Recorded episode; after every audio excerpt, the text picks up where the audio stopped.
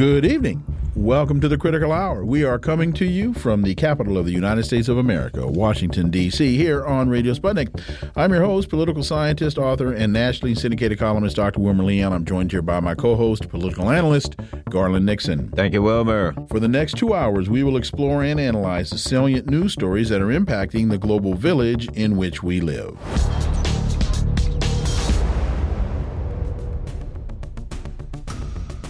R T reports timeline for U N mission to Zaporozhye nuclear power plant is revealed. The U N's International Atomic Energy Agency, the I A E A, has formed a delegation that will visit Zaporozhye uh, in Ukraine as early as this week, according to the watchdog's chief, Rafael Grossi, who announced this earlier today. The plant has been under Russian control since March and has been repeatedly shelled by Ukrainian forces. For insight into this, we turn to our first guest. He's a Moscow-based analyst and international relations and security analyst, Mark Sleboda. As always, Mark, welcome back. Doctor Leon, Garland, thanks for having me. It's always an honor and a pleasure to be on The Critical Hour. So, according to I A E A support and assistance mission, the day has come. The I A E A is now on its way. We must protect the safety and security of Ukraine's and Europe's biggest nuclear facility.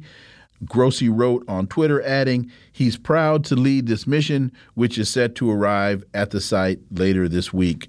Mark Sleboda. Yeah, um, so I think it's an unqualified good thing that the I A E A, an agreement has been reached, uh, supposedly, to get them to the plant uh, so that they can verify the operational and material security of the plant. Um, and as well, hopefully, they will uh, be able to make some type of judgment or statement about what they see about the damage done to the plant. Um, somehow I doubt that the Kiev regime is going to shell the facility once they arrive there. They left today. They are due to uh, leave on the September third, uh, so that gives them probably around three days at the plant. Um, Supposedly, the majority of the team is made up uh, by uh, members from neutral states, states that are not, well, either Russia or NATO. So, um, you know, they should not have a major conflict of interest, um, or at least that conflict of interest should be kept to a minimum. Uh, that That is also an, an encouraging note uh, from uh, Russian government reports about that, that this may be uh, nearly neutral and objective, which is pretty actually pretty rare for a U N institution. Um, my concern is I have not yet heard uh, a lot about exactly how they are going to get there. Um I understand that there was some wrangling uh, originally, um, and that Russia wanted the team to fly into area controlled by Russia uh, and then go through that territory to the power plant, uh, which is in territory controlled by Russia. Whereas uh, the Kiev regime uh, insisted that uh, they uh, go by their territory. Now, of course, either side is responsible for the team's physical security while they are transiting through their territory.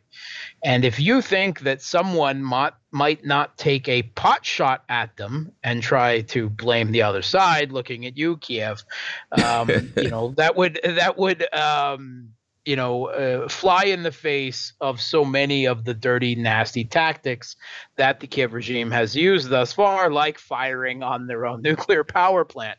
Just today, um, they hit the roof of the building where uh, spent nuclear fuel is stored. Luckily, both the building and the containers within the building that the uh, spent nuclear fuel is stored is quite robust and designed to protect against some high energy impacts.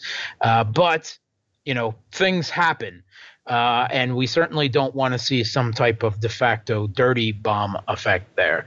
Um, the uh, other incident was this morning at the plant, a kamikaze suicide drone, um, which appears to be of the type provided by the United States, crashed into a building uh, in the plant, uh, uh, in, in, in the perimeter uh, of the plant as well. This was a building um, next to the reactor, not the reactor itself.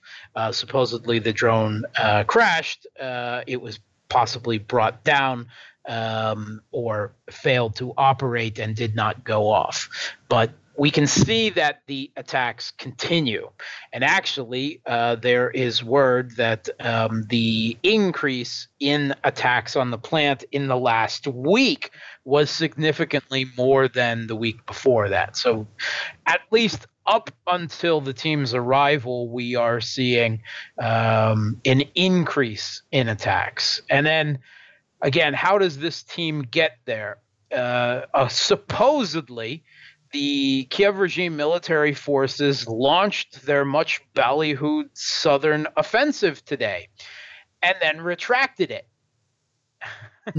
um, uh, attract- The uh, Odessa um, regional official uh, announced it for the regime and then deleted his post.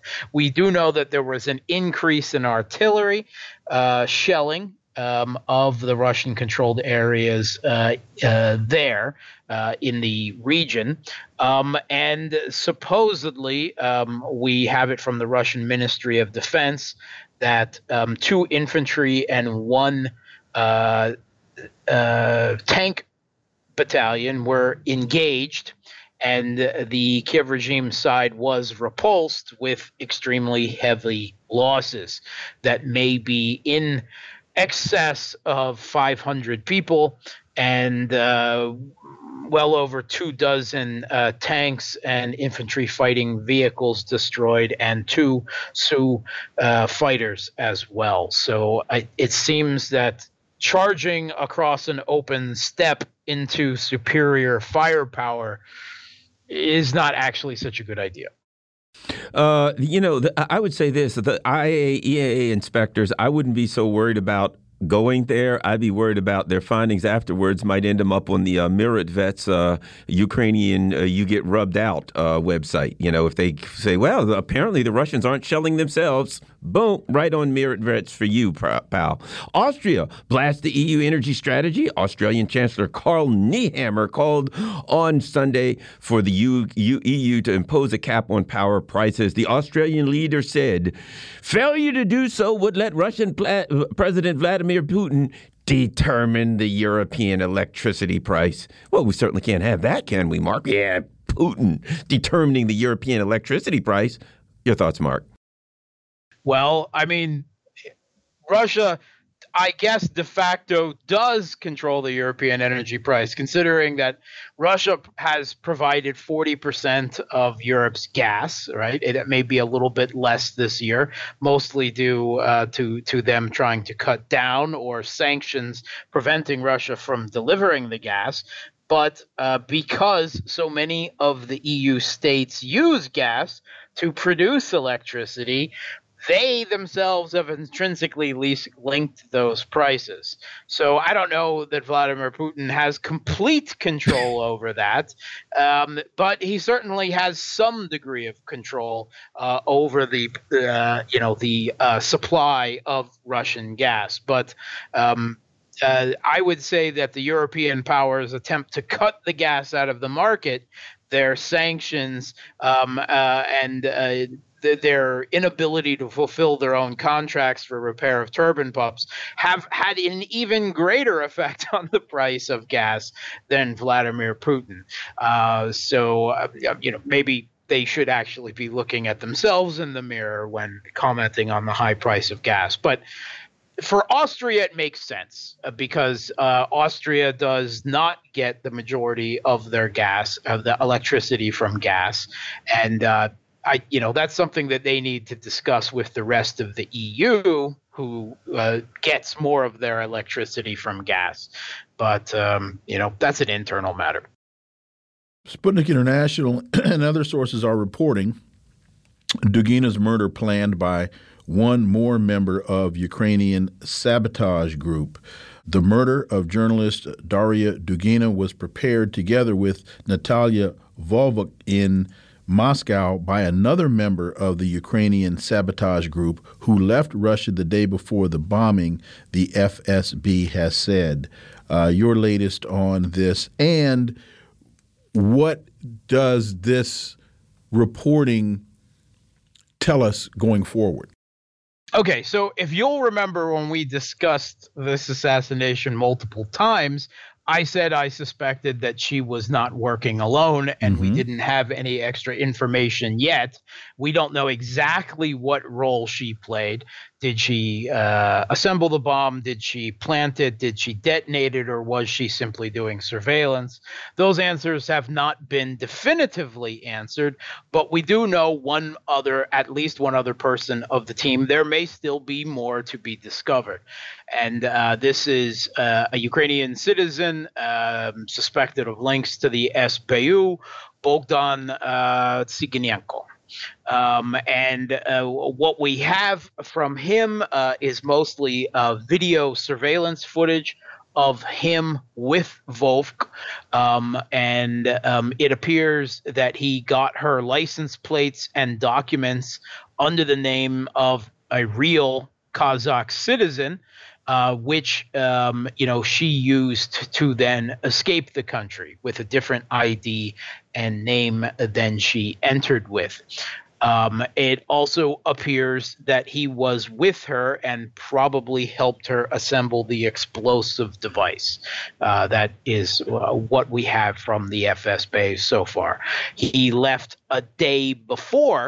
Uh, so it does not seem it is possible that he was involved in the planting and detonation of the device, just the assembling. And uh, we're still waiting for more pieces of this puzzle. But it is yet more evidence that this was a Kiev regime um, uh, direct hit on Daria Dugina. One more article, and this is um, the crazy neocons in uh, a, a, over at the Hill. U S must arm Ukraine now before it's too late. Basically, what they say is that with the necessary weapons and economic aid, Ukraine can defeat Russia. Mark, your thoughts here?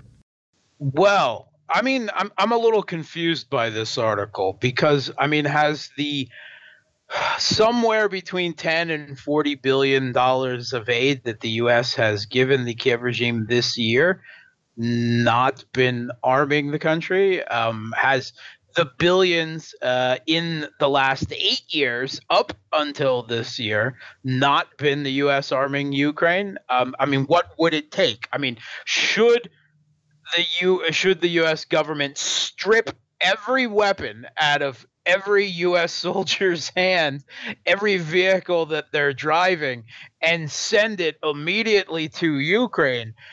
Then, well, I mean, uh, theoretically, the, the gear might be enough to beat Russia then if you send every fighter jet and every aircraft carrier and everything else the U S has.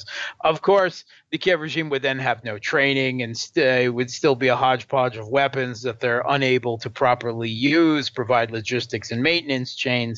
So it's not clear that if they got the entire U S military arsenal that they would actually still be able to to win this. Maybe if they got the nukes as well, I guess. But then, you know, we probably wouldn't be talking about it for very long afterwards either. It's a silly letter by neocons. Mark Sleboda, as always, thank you so much for your time. Greatly, greatly appreciate that analysis, and we look forward to having you back. Thanks for having me. Folks, you're listening to The Critical Hour on Radio Sputnik. I'm Wilmer Leon. I'm joined here by my co-host, Garland Nixon. There's more on the other side. Stay tuned.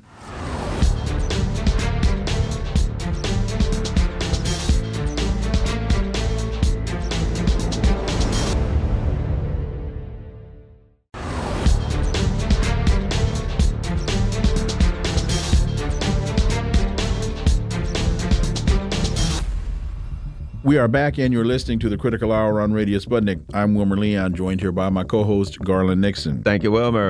Foreign Policy reports you have no idea how bad Europe's energy crisis is. Natural gas prices are ten times the usual, upending industries, angering consumers, and panicking politicians. For insight into this and how this portends for the future, we turn to our next guest. He's a peace activist, writer, and teacher, and analyst, K J. Noh. As always, K J, welcome back. Thank you. Pleasure to be with you. So Foreign Policy writes, in most of the world, if most of the world is struggling with higher energy prices, Europe is being stretched on the rack, forcing European leaders to improvise bailout plans and emergency measures to spare consumers from damaging economic pain come winter. The gas problem is largely due to Russia's war in Ukraine, which has disrupted exports of Russian gas to Europe and raised prices everywhere else.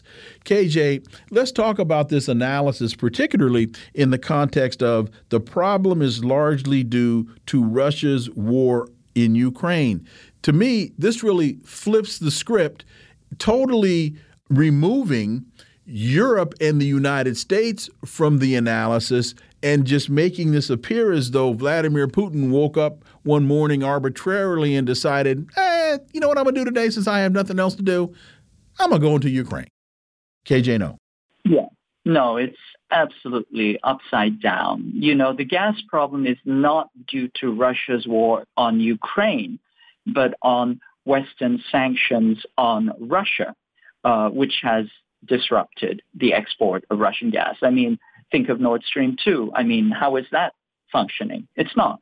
Uh, you know, it was uh, shut down completely. So this is the problem. And it speaks to the way in which, you know, how deeply felt and how, you know, uh, how how really, really bad it is in Europe. And so this uh, Foreign Policy, ruling class journal, and it's telling you a half-truth, that mm-hmm. the situation in Europe is really, really dire, but it's misattributing blame. And, and let me just quickly add, I'm, I'm glad you mentioned Nord Stream two, because it's very important for people to understand the timeline. The United States has been talking about Nord Stream two even towards the end of the Trump administration. And it was during the election that Nord Stream two was one of the talking points, and Joe Biden was talking about this very problem while he was a presidential candidate. So most, a lot of people who heard you mention Nord Stream two would think, oh, they they decided not to turn up Nord Stream two in response to Russian intervention in Ukraine. No, folks, this decision was made long before President Putin recognize the need to intervene. Absolutely. And, you know, if Europe is struggling and trying to improvise plans and emergency measures, there is a very, very simple uh, solution. Nord Stream two. Turn it on. Yeah. Well, here and here's the other thing. What, one of the things this shows is the dual crisis, the crisis of the elites. And that is, you have a crisis, but you have an elite ruling class that is wholly unprepared to deal with that crisis. They have an ideological crusade going on against Russia and China. And the ideology is simple. The U S empire must be the world's hegemon at all costs. And they, in the same way that they are willing to sacrifice the life of every last Ukrainian and every last Taiwanese, in the same way, they're willing to sacrifice the lives and livelihood and standard of living for every last European. And that's all that it comes down to. They know what's going on. They can see what's going on. But they have decided we'd rather have these Europeans freeze, die, toes fall off from uh, uh, frostbite, starve to death. We don't care as long as we can make an attempt, albeit a futile one, to arrest the development of Russia and China. K J. This is absolutely correct. I mean, the U S has designated China and Russia as quote unquote revisionist powers, which means that they are enemies. They're enemy states. And the U S is doing everything it can to prevent and to contain and to undermine uh, both of these countries.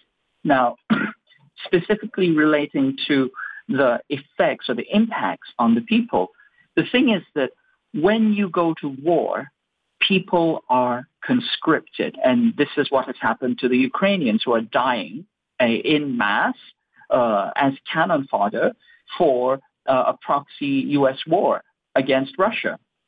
On the other hand, uh, the majority of people outside of Ukraine are not directly conscripted, but they have been financially conscripted. That is to say, their wallets have been conscripted. And this is what we're seeing with the Uh, tremendous inflation and uh, tremendous supply chain issues and the lack of energy.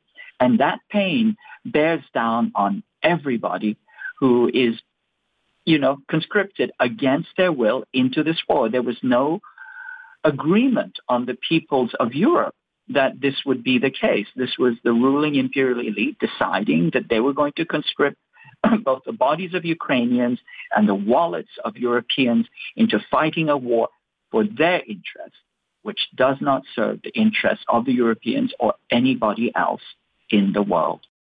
And sticking with this foreign policy piece, they write, normally, Europe can refill its gas storage during the summer and coast in the winter when usage is higher. Now, with colder months looming and Russia's tightening chokehold on natural gas flows, Europe has been locked in a race against time to fill its tanks, which leaders have stocked by paying eye-watering prices. But what's left out of this analysis, as my memory re- recalls, is Russia has said, we have contracts, we will fill these contracts provided you pay us in rubles. Why? Because the United States has imposed sanctions on Russia and will not allow these countries who, in colder months, would be, uh, be able to draw upon their storage. They can't store it. They can't get it. It's not because of Russia. It's because of the United States sanctions, and these European countries, to Garland's point, would rather freeze than violate or go up against the United States and operate in their own best interest. Yes, I think you're absolutely correct, but I would uh, add a little precision to that. It's okay. Not that they would freeze, but they would rather freeze their people who have had no say in their imperial uh, plans of war against Russia. Another uh, interesting article, it's in Asia Times, U S Fed's wrecking ball slams Asian markets. Chairman Fau's comments hinting at more rate hikes unleashed new carnage today's on, today, today on Japanese, Korean, and other Asian markets. Your thoughts on all of this, K J? Well, I mean, this is, again, once again, a blowback and, uh, you know, the the result of, of the war. Uh, as I said, you know, finances and economies have been conscripted, whether they want to or not, into this U S proxy war against Russia. And when uh, the United States or Europe uh, catches a, a, a sneezes, uh, Asia catches a cold. This is exactly what's happening. We're seeing supply chain disruptions. We're seeing massive inflation. We're seeing disruptions in employment.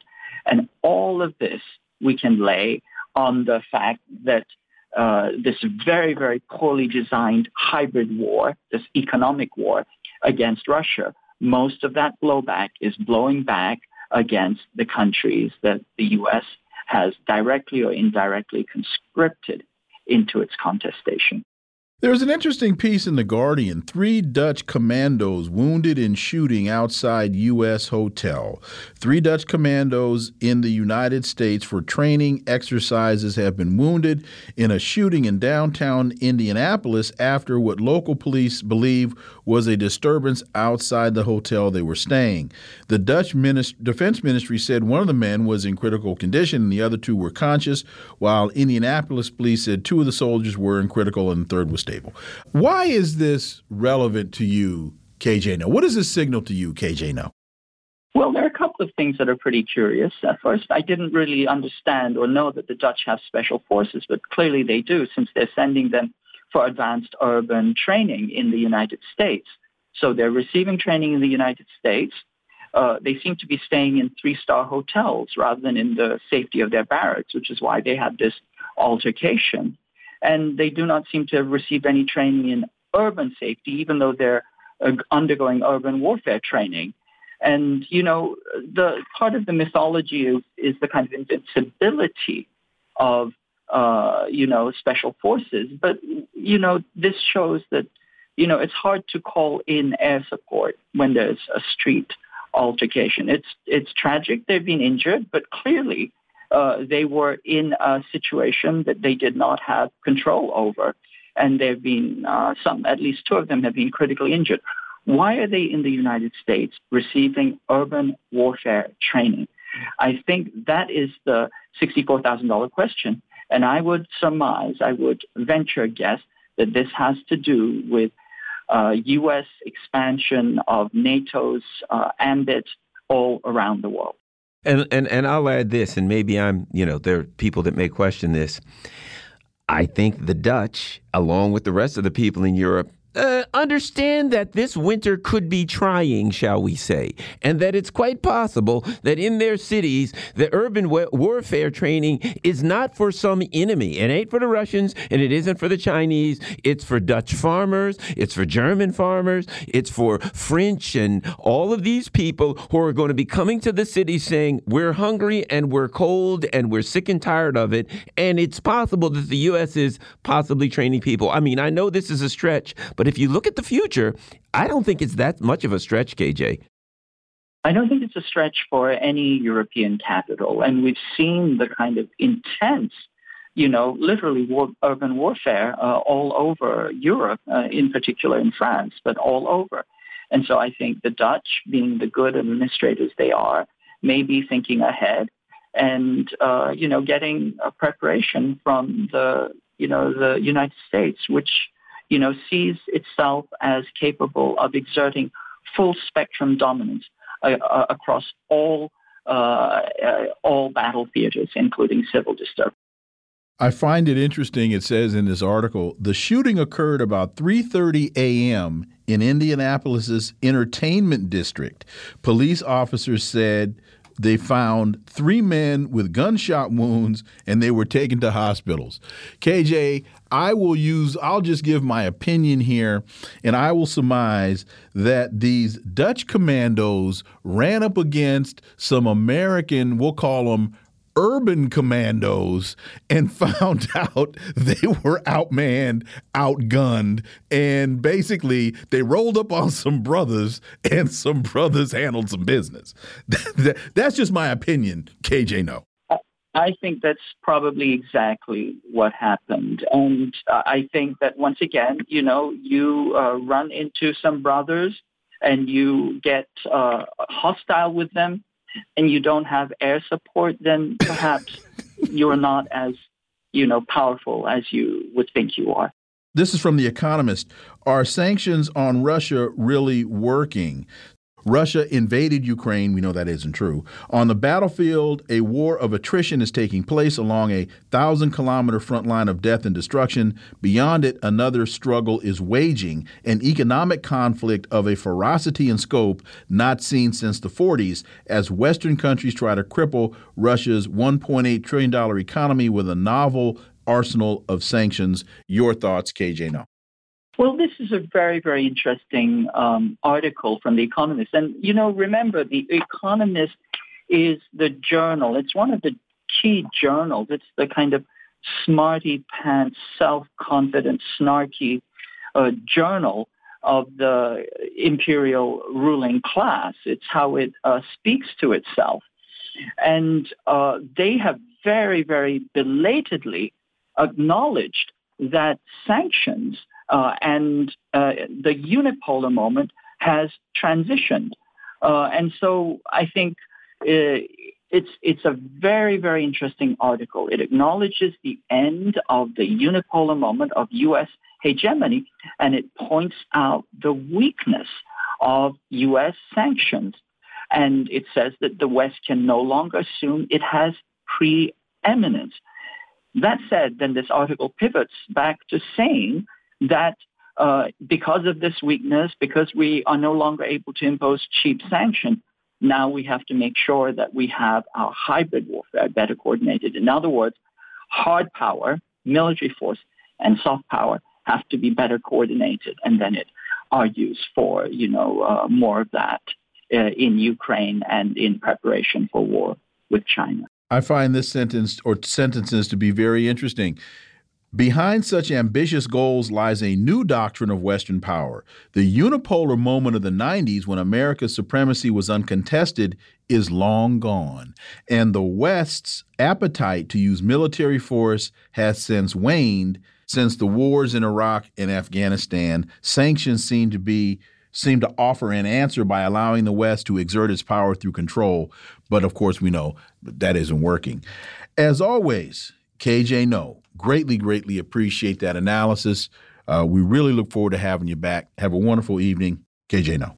Thank you. Folks, you're listening to The Critical Hour here on Radio Sputnik. I'm Wilmer Leon. I'm joined here by my co-host, Garland Nixon. There's more on the other side. Stay tuned.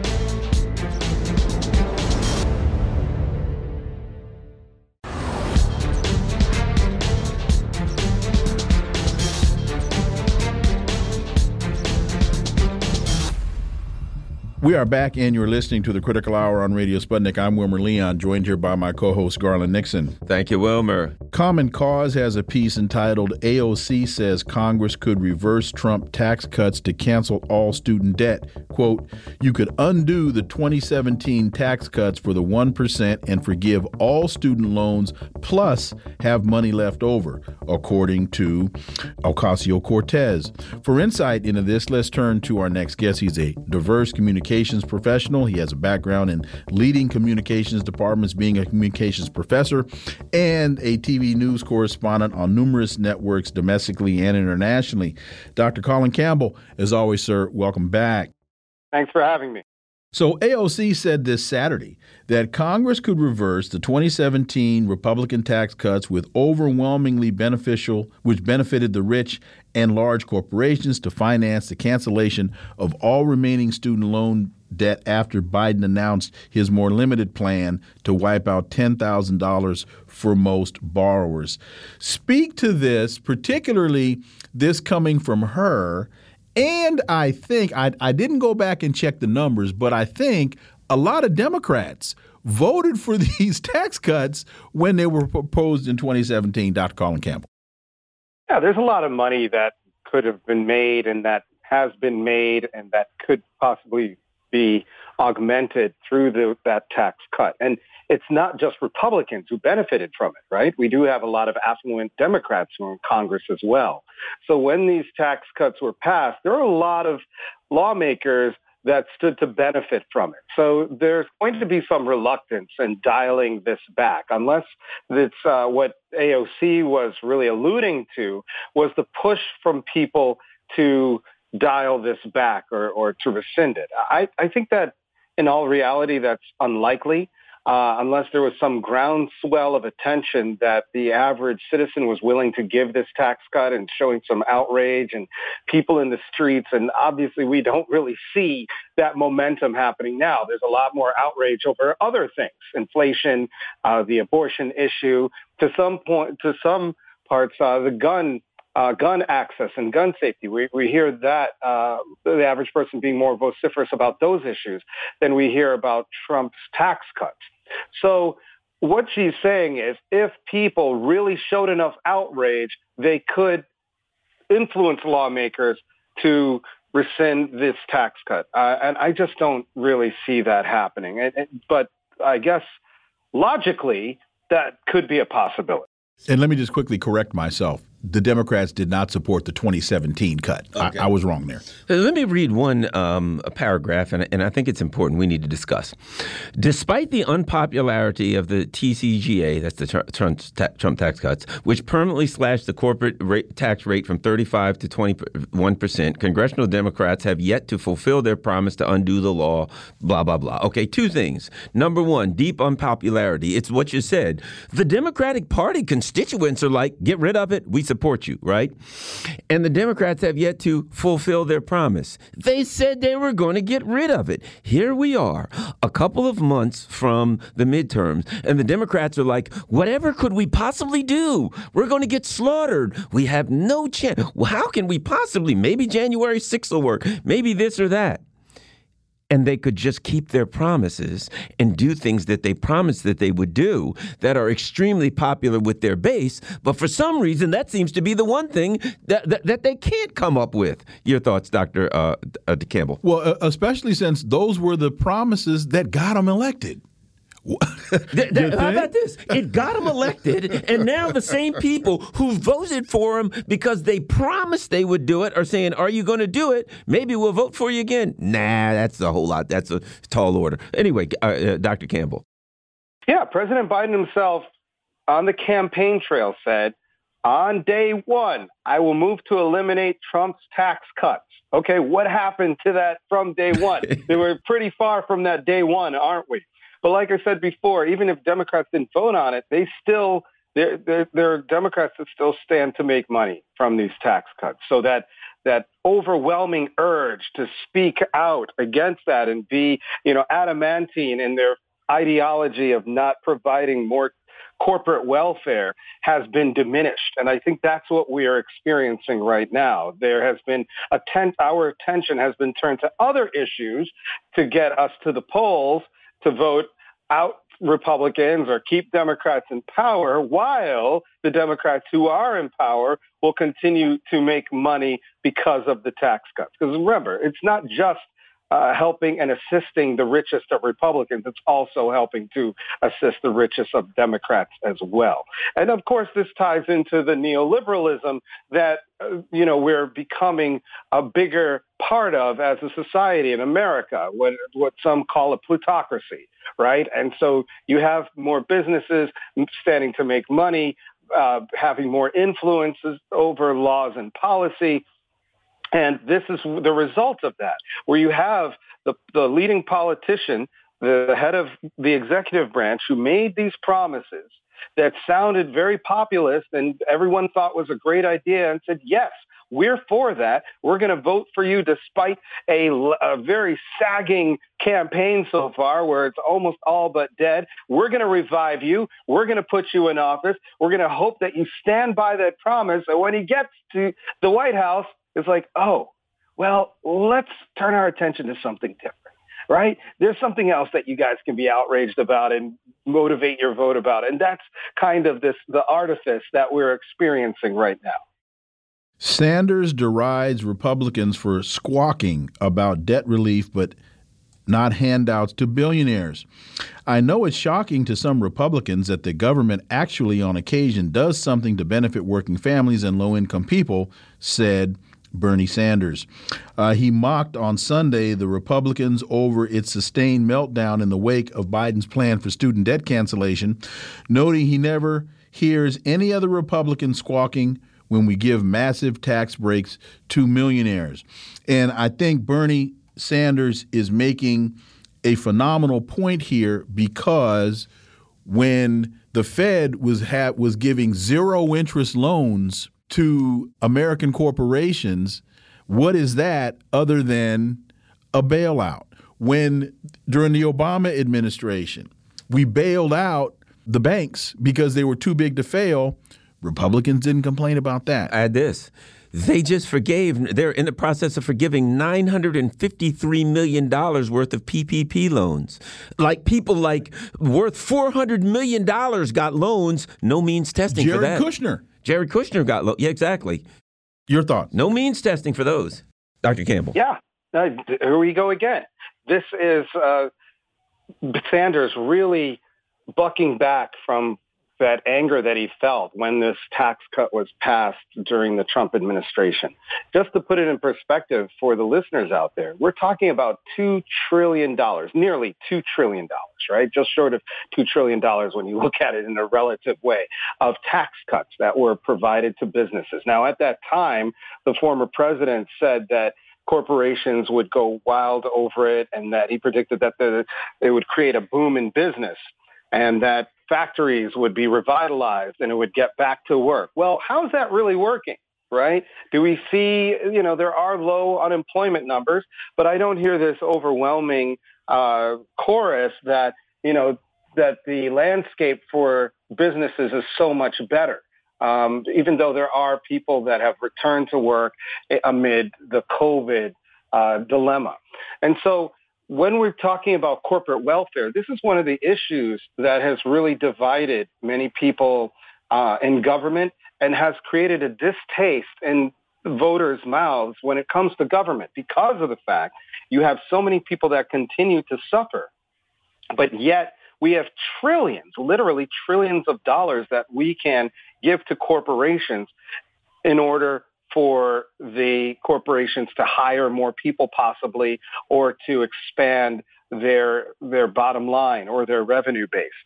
When people look at that, they just say, you know, what, what's the point of the people we're electing into office? The people that we do elect are not looking out for our best interests. Government in general is not looking out for our best interests. And when you look at the approval ratings, when you look at the feeling that people have about Congress, the way they feel about the executive branch, they have had low approval ratings because the public, they're not dumb. They see this. They're saying, how come these businesses are making, are getting so much, so much in tax breaks, where to the point where some of them pay a lower tax break. The executives are paying lower taxes and are in a lower tax bracket than secretaries and the executive assistants, those in the lowest uh, pay scale of an organization or a corporation. Why is it that there's such a disparity in the way that we are paying taxes? This is not in our best interest, and this is why I'm not going to give Congress or our lawmakers a high approval rating. We have about two minutes left. Uh, buyer's remorse could be creeping in for Republicans on abortion. The signs are disparate, inconclusive, and perhaps not fully applicable to the twenty twenty-two midterms, but virtually everything since the Supreme Court overturned Roe in June Repub- suggests Republicans have a political problem on their hands. Now they've obtained their long-term or long-sought goal of being able to severely restrict and even ban a woman's right to choose. Uh, we got about two minutes. Colin Campbell. The laws, especially when it came to trigger laws, those laws that went into place um, pending the Supreme Court decision, though they were very extreme. Uh, when you look at cases of women who may uh, have stillbirths or, or give birth in a way to fetuses that aren't fully developed, when you talk about cases where uh, young women or girls have been uh, sexually assaulted by someone and are forced to carry the, the baby as a result to term. When you have these extreme cases uh, being exposed in, in our media, you get even more outrage. Women particularly were already upset with the overturn of Roe versus Wade. But then when you hear of these extreme cases, there's even an augmented outrage from that. And I think this is part of the, uh, the, the, the ethos that Democrats hope to capitalize on in November. Uh, we already see it online and social media, women's groups coming out and calling it, calling it uh, Wombember or Rovember, recreating the name uh, to remind voters that this is a big issue that they should be voting on come November. Uh, again, this is going to be uh, the, the issue that Democrats are hoping to galvanize voters over, even more than the economic woes that many Americans are facing on both sides of the aisle. Colin Campbell, as always, thank you so much for your time. We greatly, greatly appreciate that analysis, and we look forward to having you back. I look forward to returning. Take care. Folks, you're listening to The Critical Hour on Radio Sputnik. I'm Wilmer Leon, joined here by my co-host, Garland Nixon. There's more on the other side. Stay tuned.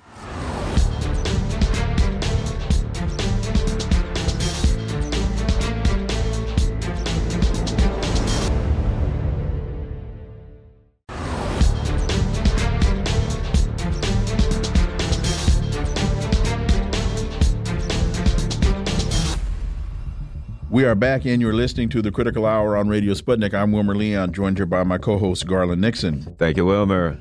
Popular Resistance has a piece entitled, West's Neoliberal Age of Abundance is Over, as War and Sanctions Boomerang Home. France's President Emmanuel Macron, a former banker, warned that, quote, we are living the end of what could have seemed an era of abundance, calling it a kind of major tipping point or a great upheaval. Western wars and sanctions are boomeranging, boomeranging back at home. The neoliberal phase of capitalism is collapsing. For insight into this, we turn to our next guest. He's a writer at the polemicist dot net and Counterpunch. He's the author of The Wrinkle: Abortion Rights, Vaccine Passports, and Bodily Autonomy. Doctor Jim Kavanagh, as always, welcome back. As always, pleasure to be here. So the piece continues. Neoliberalism has lost the key pillars it was built on: cheap energy and raw materials from Russia, cheap labor and consumer goods from China, an unstable bubble of household debt, low to zero interest rates, and Washington's ability to organize regime change operations in any country where a government tried a socialistic or state-led economic model. Your thoughts on this analysis, Jim Kavanagh, when I would take issue with their discussing the key pillars, because as I recall, neoliberalism was first implemented in Chile. The Chicago Boys implemented neoliberalism in in Chile. And so help me with this. Well, yeah, but, you know, this was a this is This article is, you know, uh, what you're quoting here is a summary of a little video that Ben Norton has, which is a very good analysis. Mm-hmm. And, yeah, you're absolutely right. Uh, neoliberalism was put into place in Chile, the Chicago Boys, et cetera, in the seventies. Uh, but it didn't come into full force in the European social democracy. Correct. Until the eighties. And what, what Norton's point here, and it's a very good one, and it's absolutely right, it's, the, it's a classical correct Marxist analysis of what happened in the world after World War Two is that after World War Two, you know, the communist parties and the socialist parties at the end of World War Two in Western Europe were armed, powerful, popular. They were the dominant political factions in those countries, but people don't realize that the Yalta Agreement, which the right wing keeps, you know, points to, because the West ceded to Soviet Union and Stalin hegemony over Eastern Europe, but in return, Stalin ceded hegemony over Western Europe to the American-led capitalist uh, regime.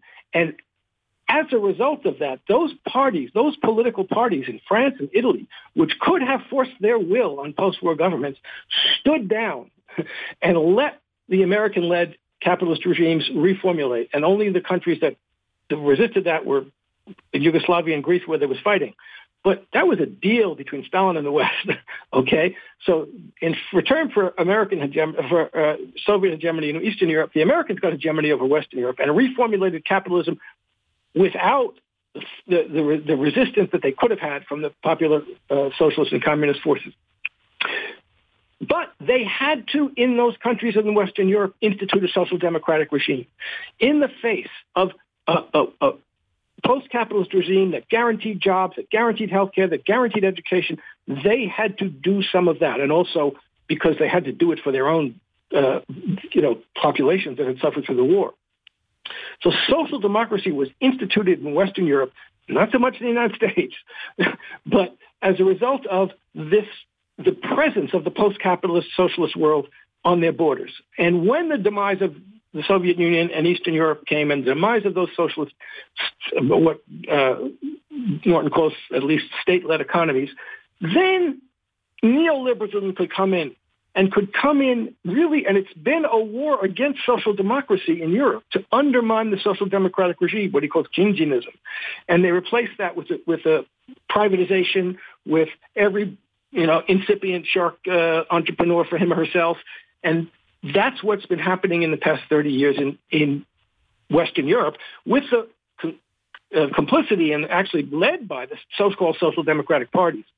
So that's what's happened. And it's destroyed the basis of what was the attractive possibilities of social democratic Europe. It was really what these are. The, this is the good capitalism that people have in their minds, that people in other parts of the world have in their minds.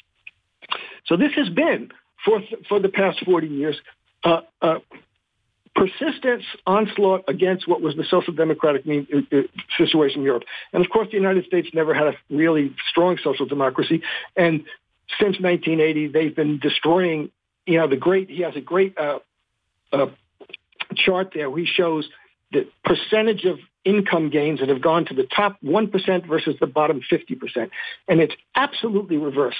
You know, it used to be that fifty percent of the income gains went to the top, the bottom fifty percent, and only five percent went to the top one percent. Now it's exactly the opposite. So you have a, an onslaught, a social onslaught that's taking place. And it has depended to a large extent on the ability of the population, especially in the past twenty years, and, you know, to, uh, uh, to take on debt at low interest rates. But that's over. It's, it's depended upon the ability of American capitalists through outsourcing, et cetera, to provide a stream of cheap consumer goods. That's now over. And his point is very good. You know, this really is over in the sense that what's happening with Russia and China and these countries, they're restructuring the world economy. It's not coming back to what it was. You know, the, the, they're not going to have the sweetheart deals about energy. That Russia is, is going to work with Saudi Arabia and Qatar, and uh, they're going to work with the providers of energy and raw materials and essential commodities, and the West and the Western capitalist regimes are going to have to pay a higher price for all of that. So we're living through a transitional period where neoliberalism, the, the, its ability, you know, the, this idea that, that came about, about after the demise of the Soviet Union, that history is over, and the only thing that's left is what's called market democracy, which meant the Western world. That's over. You know, history is not over. It's changing again, and we're not quite sure where it's going. But it's it's it's it's going. You know, the, as Ben Norton points out, the Western leaders themselves, Macron has to get up and say the era of abundance is over, and we have to start dealing with that. Of course, they want. He's saying that ridiculously to the working classes who've never had the abundance, but you know they are going to try to maintain a situation in which wealth inequality, inequality continues to increase. They'll try and demand that the working populations of, of the West and of Western Europe and the United States pay the price and suffer more, while their ability to uh, increase their billions it, it just continues. And that's going to be a, a, an impossible situation politically. Let me tweak this a little bit. After World War Two, um, the Soviet Union had an open hegemony, had an open, frank, honest hegemony over Eastern Europe. These are our countries. We're in charge of them, and we tell them what to do, right? The U S empire had a clandestine hegemony over Western Europe, where they created, now you call it a, so, a social democracy. I'll go in a completely different direction. It was still a hegemonic imperial dynamic, but they had to create the illusion of a democracy so that the people of Europe would go along believing they had independence and sovereignty. Now, this particular dynamic created by the Ukrainian uh, crisis has t- has pulled the mask off. And so now the people of Europe can look up and see, we never had democracy. This is not a democracy. We're freezing to death. Right. And we're saying to our leaders, don't do it. And our leaders are saying, we can't hear you. The only thing we can hear is coming out of Foggy Bottom in the in the uh, in, in D C. Your thoughts, Jim? Well, by social democracy, I mean the socioeconomic regime. I mean, Europeans do have free health care. They do have free public education. You know, that's not the part I was talking about. Not, not the social part, the democracy part. They sure they got they don't have a social democracy because they'd have to have democracy. And in fact, it's a colony to the U S empire. Yeah, no, I agree. And what I'm saying is that I was talking about that part of it. But you're right in the sense that there were the political choices were always limited. The limitations were just not as obvious, and they were they were limited. Uh, and, and it was always the case. And the intelligence operations and, the, uh, you know, the, the national security operations in every country were always subject to the United States, and they were always subject to preventing any kind of rise of the uh, political uh, socialist or, or communist parties that was sub- that, that would have, that were substantively socialist or communist, and entrance into the government. That was a, that was, and that was, you know, you could, as it's the old Chomsky thing, you could have a very lively discussion, but it was only within certain limits. Very lively political battles, but only within certain limits. And you're right, Soviets were more up, up, uh, overt about that in, in Eastern Europe, but it was no less strict and no less real in Western Europe. And that, uh, so that was, you know, the situation. And, uh, But, you know, now the, the, the social dynamic has changed and the socioeconomic situation has changed to the extent where that's why people can see we have to have other possibilities that we've never been allowed to, we really haven't engaged with, you know, and we need to do that. So that's going to be, uh, uh, that's the dynamic we're in now, that, that you can't keep the, the lid on the political or socioeconomic the, the need for political and social, socioeconomic alternatives. And somehow or another, they're going to try and do that. They're going to try and keep a lid on that. They're going to do it with repression, and they're going to do it with demand for sacrifice in order to support the empire, which is the American empire.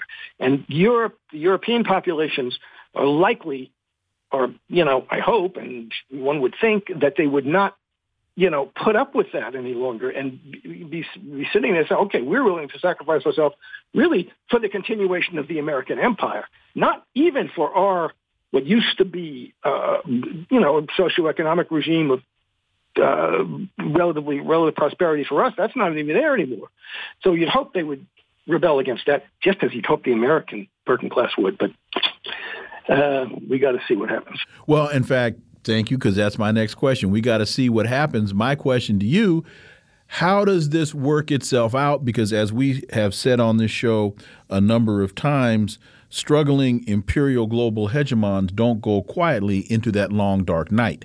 So how does the – because we know that that President Putin isn't going to roll over. Xi Jinping isn't going to roll over. Erdogan, Lukashenko, they're not going to roll over on this. They're, they're moving forward – Uh, full speed ahead, damn the torpedoes. And so how does this how does this resolve itself with the formal global hegemon now still trying to punch over its weight? What does it do? Well, you know, I, I wish I had the answer, but you're right. This, this and, and we have one minute for you to give that answer. I should better wrap it all up. uh, yeah, I mean, this is the world we live in now that the Americans did not expect. And for thirty years after the demise of the Soviet Union, they presumed with some right, rightfulness that they could just roll over anything. Now they can't. And now they're in a position where they're going to have to, they know they're going to lose unipolar control. And the Soviet, the Russians, and the Chinese are not going to stop on this. They know now also that, um, that there's no reason for them to stop. Unless they stop, they're going to be sanctioned to hell forever.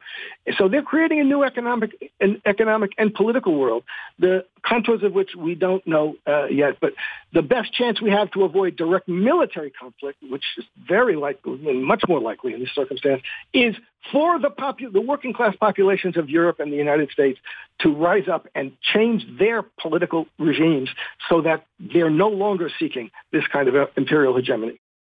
Doctor Jim Kavanagh, as always, thank you so much for your time. Really appreciate that analysis. We look forward to having you back.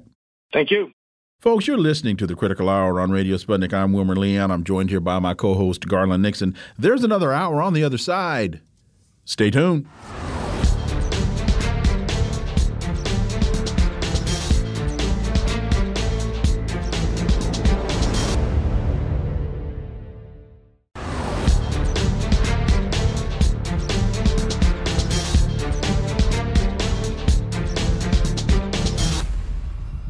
We are back, and you're listening to The Critical Hour on Radio Sputnik. I'm Wilmer Leon, joined here by my co-host, Garland Nixon. Thank you, Wilmer. The Times of Israel reports U S hints to Gantz it's preparing military option against Iran.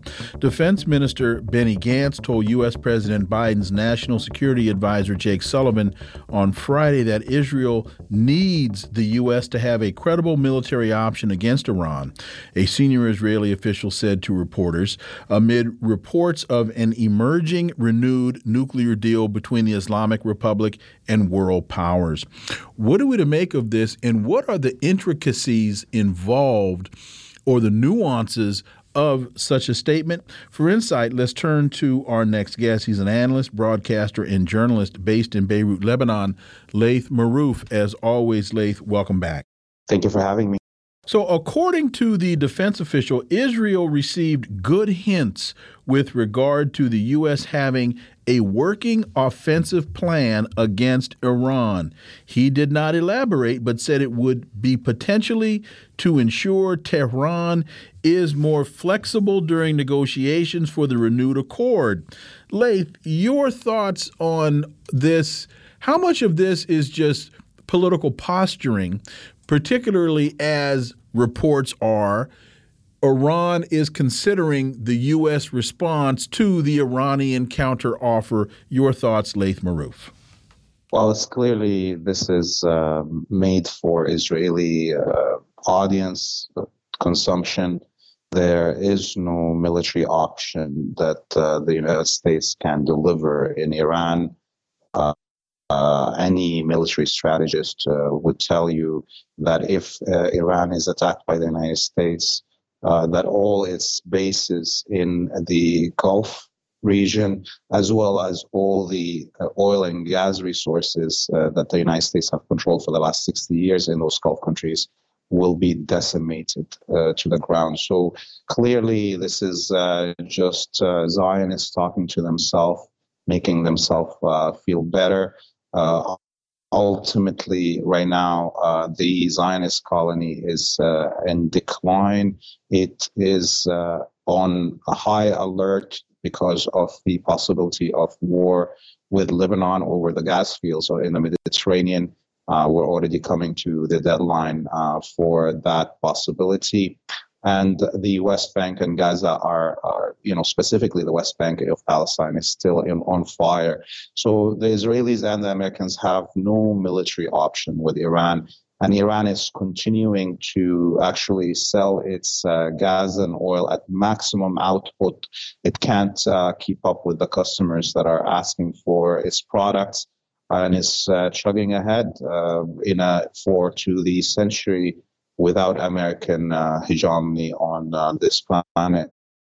I find it interesting that it said, according to the defense official, Israel received good hints with regard to U S having a working offensive plan against Iran. I found the word offensive to be very interesting because up to this point, the narrative has always been that Israel needed to defend itself against an offensive Iran. Here now we have Israel pleading with the United States to oh, go yeah, into yeah. attack I mean, like, mode. But that's also uh, denying that the United States actually has been attacking uh, Iran in any means possible other than direct war.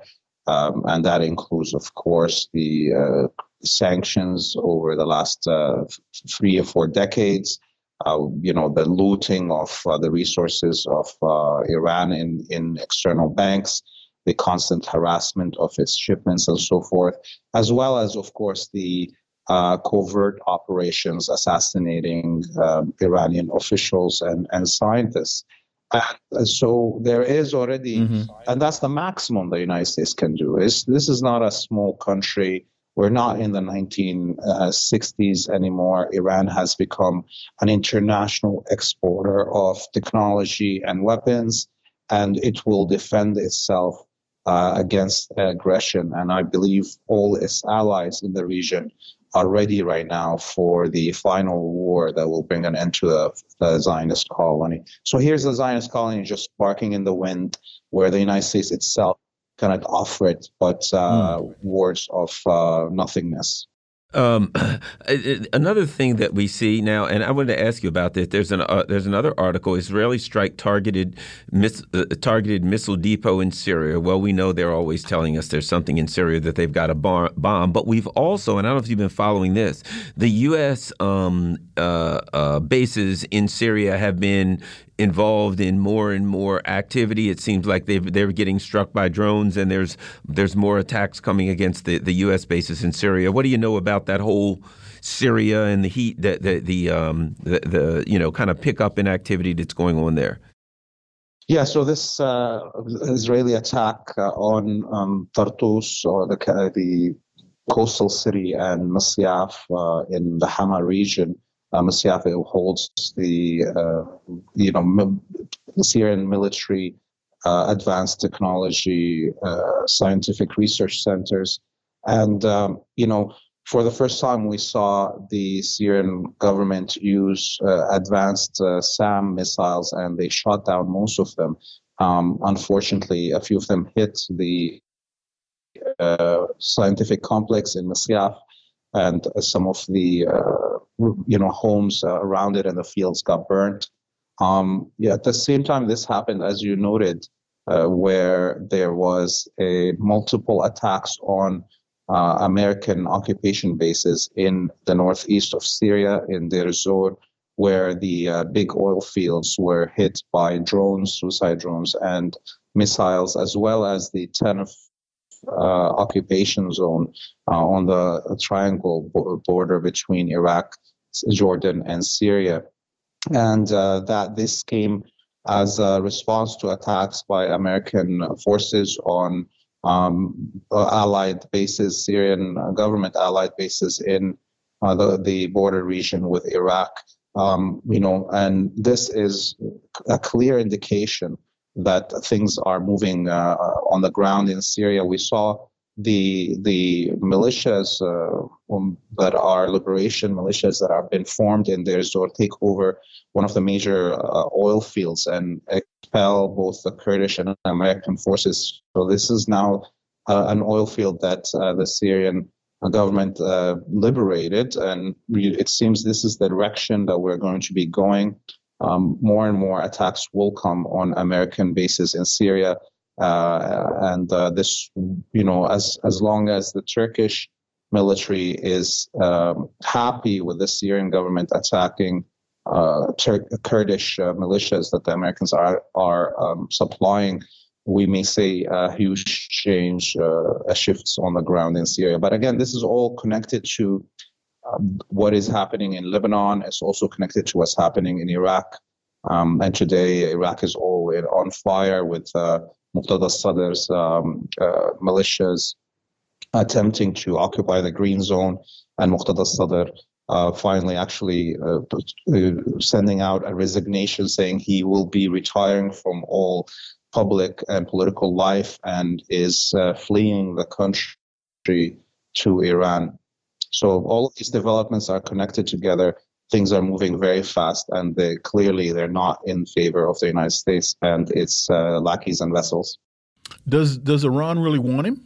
And and I ask that because I don't know the relationship between Muqtada al-Sadr and and and Iran. So does Iran would, would does Iran want someone want him fleeing to their country?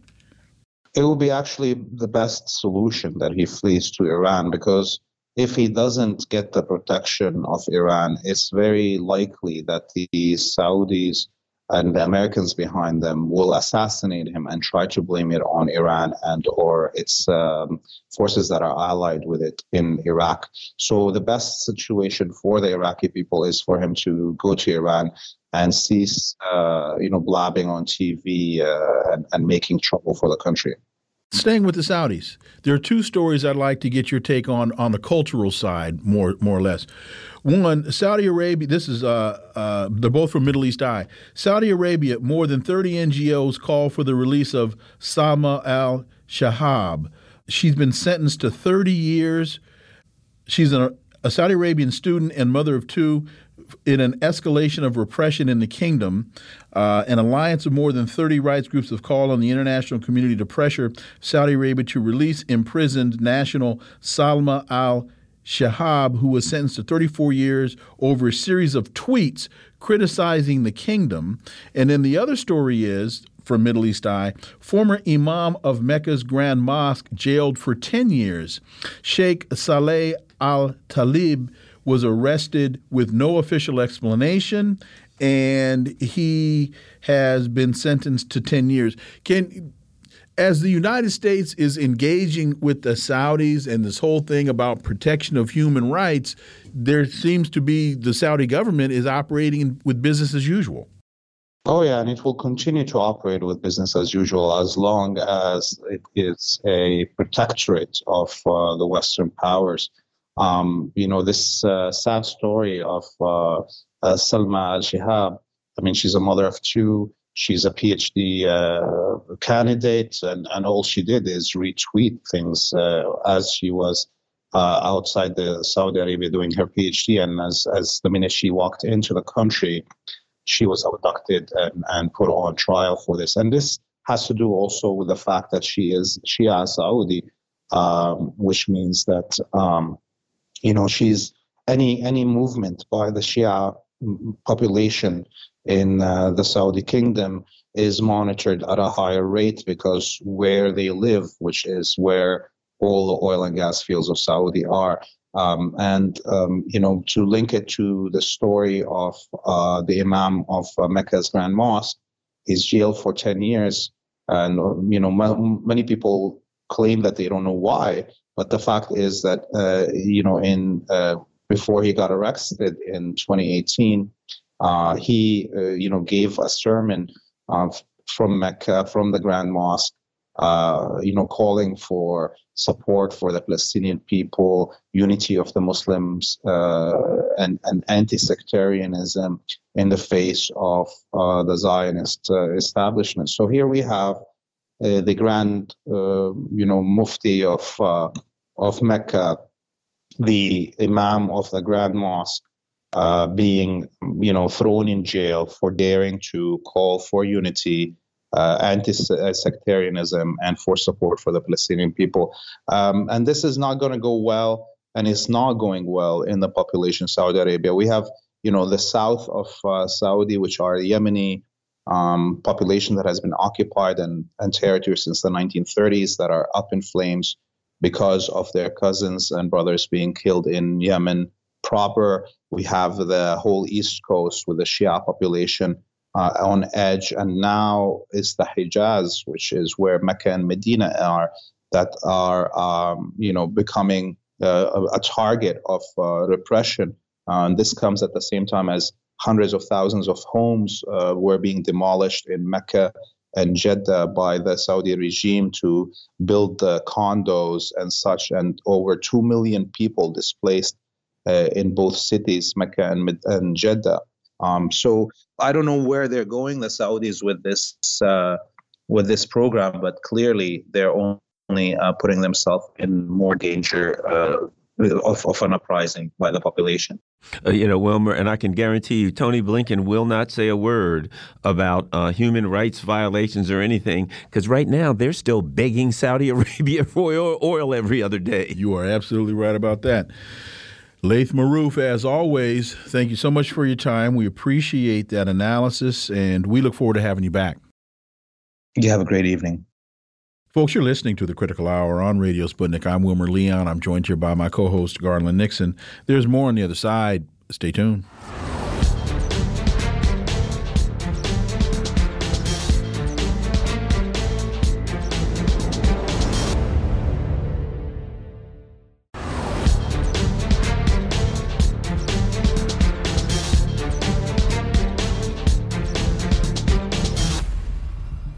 We are back, and you're listening to The Critical Hour on Radio Sputnik. I'm Wilmer Leon, joined here by my co-host, Garland Nixon. Thank you, Wilmer. John, our own John Kiriakou has a piece in Consortium News entitled, "Don't Charge Trump with Espionage. Former President Donald Trump shouldn't be charged with espionage for taking classified documents with him, some of them apparently very highly classified, when he left the White House for semi-retirement at his Mar-a-Lago home." For insight into this, let's turn to our next guest. He's the national organizer for Action for Assange, Steve Poikonen. And Steve, as As always, welcome back. Good to be here. Thank you, gentlemen. So uh, John writes, "Nobody should be charged with espionage unless they are working for a foreign power and mean harm to the United States. The Espionage Act, which was written one hundred five years ago to combat German saboteurs, is rarely used now to target spies and traitors. Instead, it's used as a cudgel to silence whistleblowers, journalists, and occasionally a stupid former president." Steve Poikonen, your thoughts? This is uh, this is a, a fantastic article by John, who we were talking about, has done time under the Espionage Act. Um, this is something that has been used. You can follow the same trajectory as the rise of the online independent press and the use of the uh, the use of the Espionage Act as a a political weapon against journalists and whistleblowers and uh, everyone but spies. Uh, so, I mean, it, it follows along a certain pattern. I think the article goes on to highlight that from, what, two thousand eight, two thousand nine to the present, there's been over a dozen people who have been charged as whistleblowers or journalists or publishers under the Espionage Act, with Julian Assange, of course, being the penultimate case that you can look at and go, this is clearly it being weaponized for all of the wrong reasons. Why do we have a one hundred five year old law lying around in the first place that no one's bothered to take a look at? Steve, you know, this is an important uh, two sentences to me. Here's what he says. Harm to the national security isn't even a consideration anymore. Now it's just about punishment and about making a political point.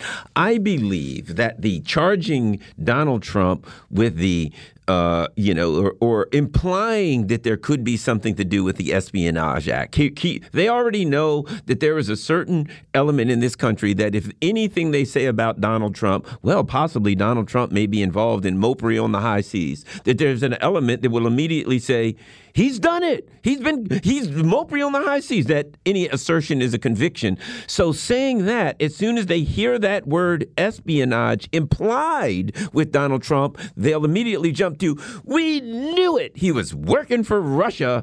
And they can play that narrative game that it's exactly what he's saying. This isn't about national security. It could be about punishment, making a political point, or in this instance, about pushing a narrative that Donald Trump is somehow a Russian, Russian operative. Steve.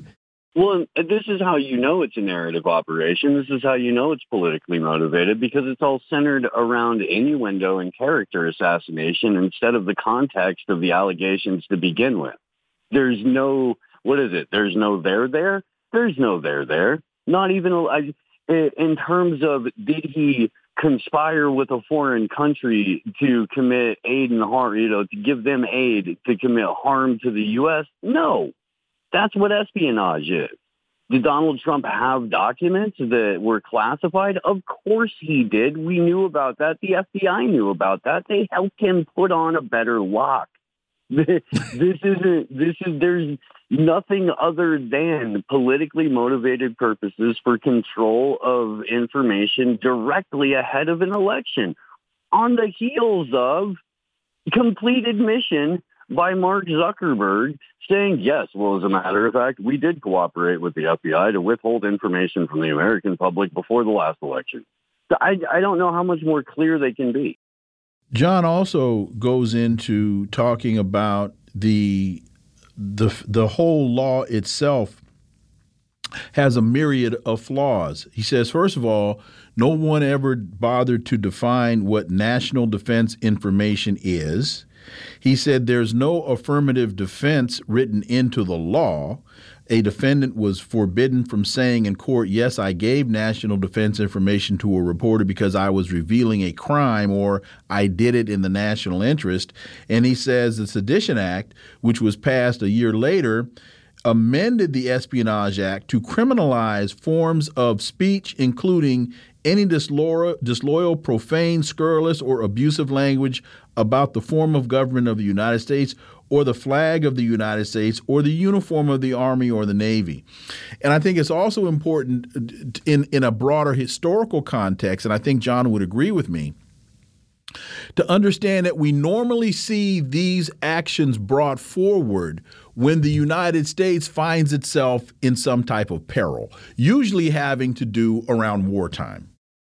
Yeah. Well, I mean, let's look at, let's put it in, in John's context too, for his situation. In his case, we were, for all intents and purposes, engaged hotly in the global war on terror. Mm-hmm. We are to this day engaged hotly in the global war on terror. We're in a state of perpetual war, which means the opportunity for perpetual espionage exists. And there are, Wilmer, spies around every corner, of course, you know, uh, so why wouldn't you want to be more proactive in your charging of people under an arcane hundred-plus-year-old law?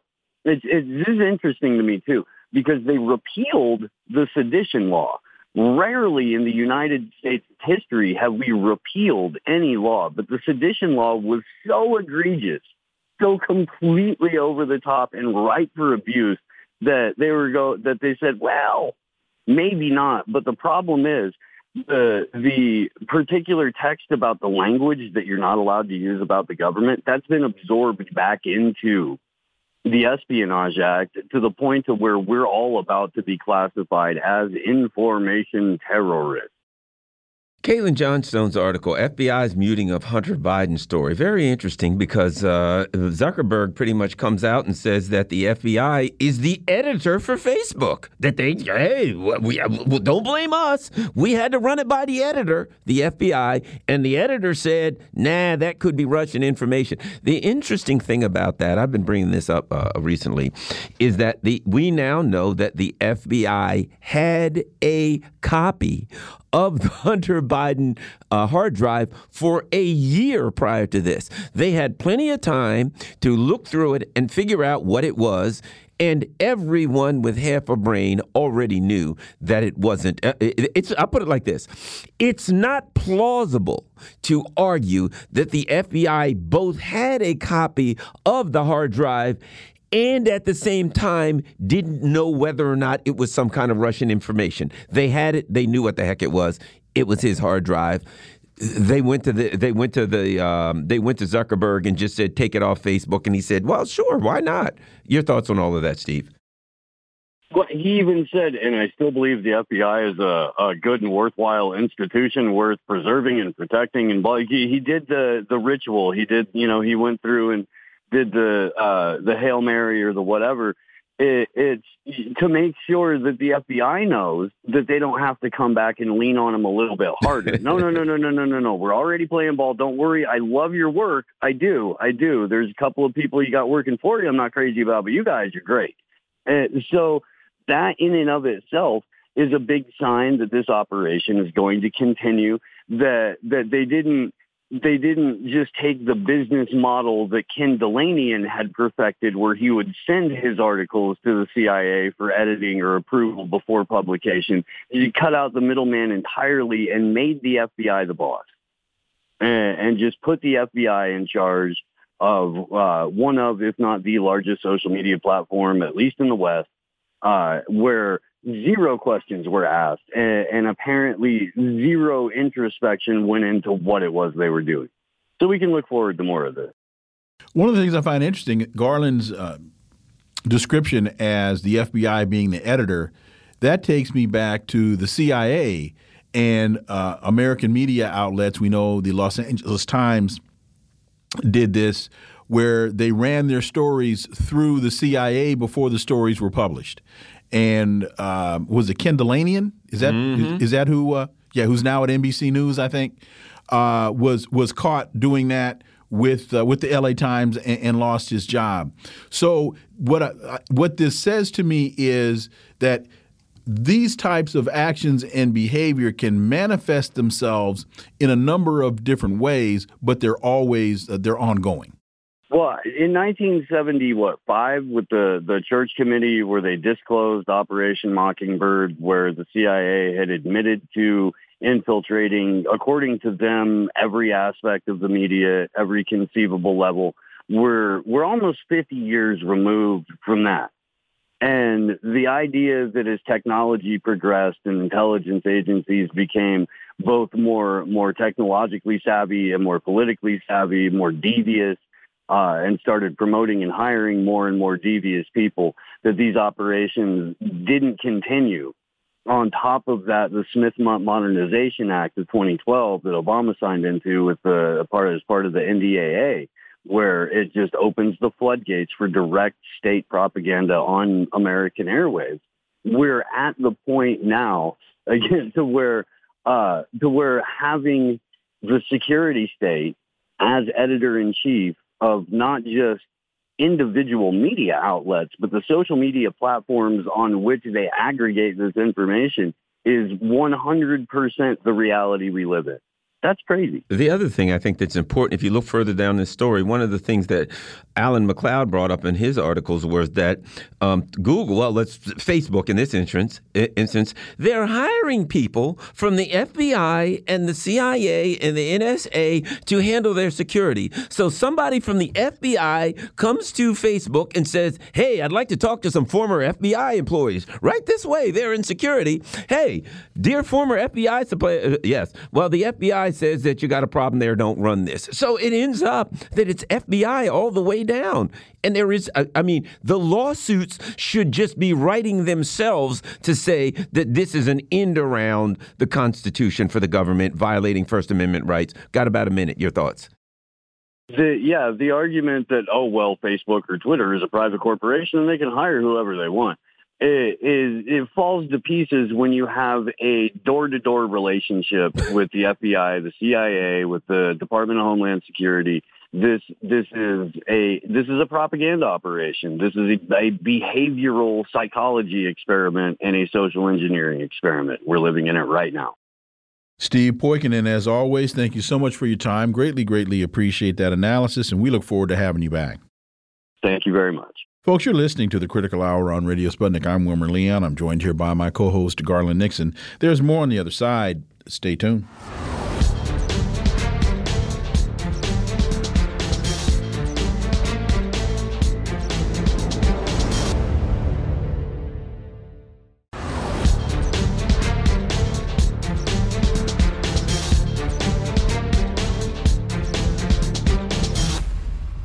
We are back, and you're listening to The Critical Hour on Radio Sputnik. I'm Wilmer Leon, joined here by my co-host, Garland Nixon. Thank you, Wilmer. Press T V has a piece entitled "France's Crimes in Africa, Historical Facts or Misleading Info?" France's President Emmanuel Macron has called on African youth, not least the Algerians, to refer from considering France as an enemy of their countries. For insight into this, we turn to our next guest. He holds the John J. and Rebecca Moores Chair of History and African American Studies at the University of Houston. He's one of the most prolific writers of our time. His latest book is entitled The Counter-Revolution of eighteen thirty-six, Texas Slavery, Jim Crow, and the Roots of American Fascism. Doctor Gerald Horn, as always, welcome back. Thank you for inviting me. So Macron was responding to a question from journalists about the anti-French sentiment in a number of African countries. The president, he's on a three-day visit to uh, Algeria, which began on Friday, and Alge- Algeria has marked its sixtieth anniversary of independence. So Doctor Horn, help us understand, what is it that uh, Macron is trying to get Algerians to forget?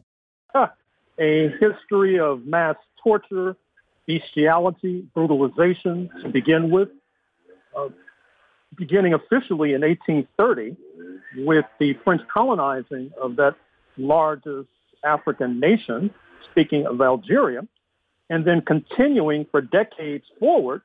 Recall that the brutalization of Algeria attracted the attention of the Caribbean analyst and psychiatrist and writer Frantz Fanon, who then came to North Africa and became a steady ally of the Algerian freedom fighters, and his works, including The Wretched of the Earth, uh, then went on to inspire uh, generations of Black American militants, including the Black Panther Party.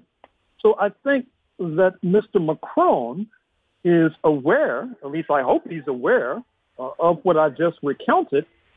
And you should also step back for a second and try to understand why Mister Macron chose this moment to arrive in North Africa.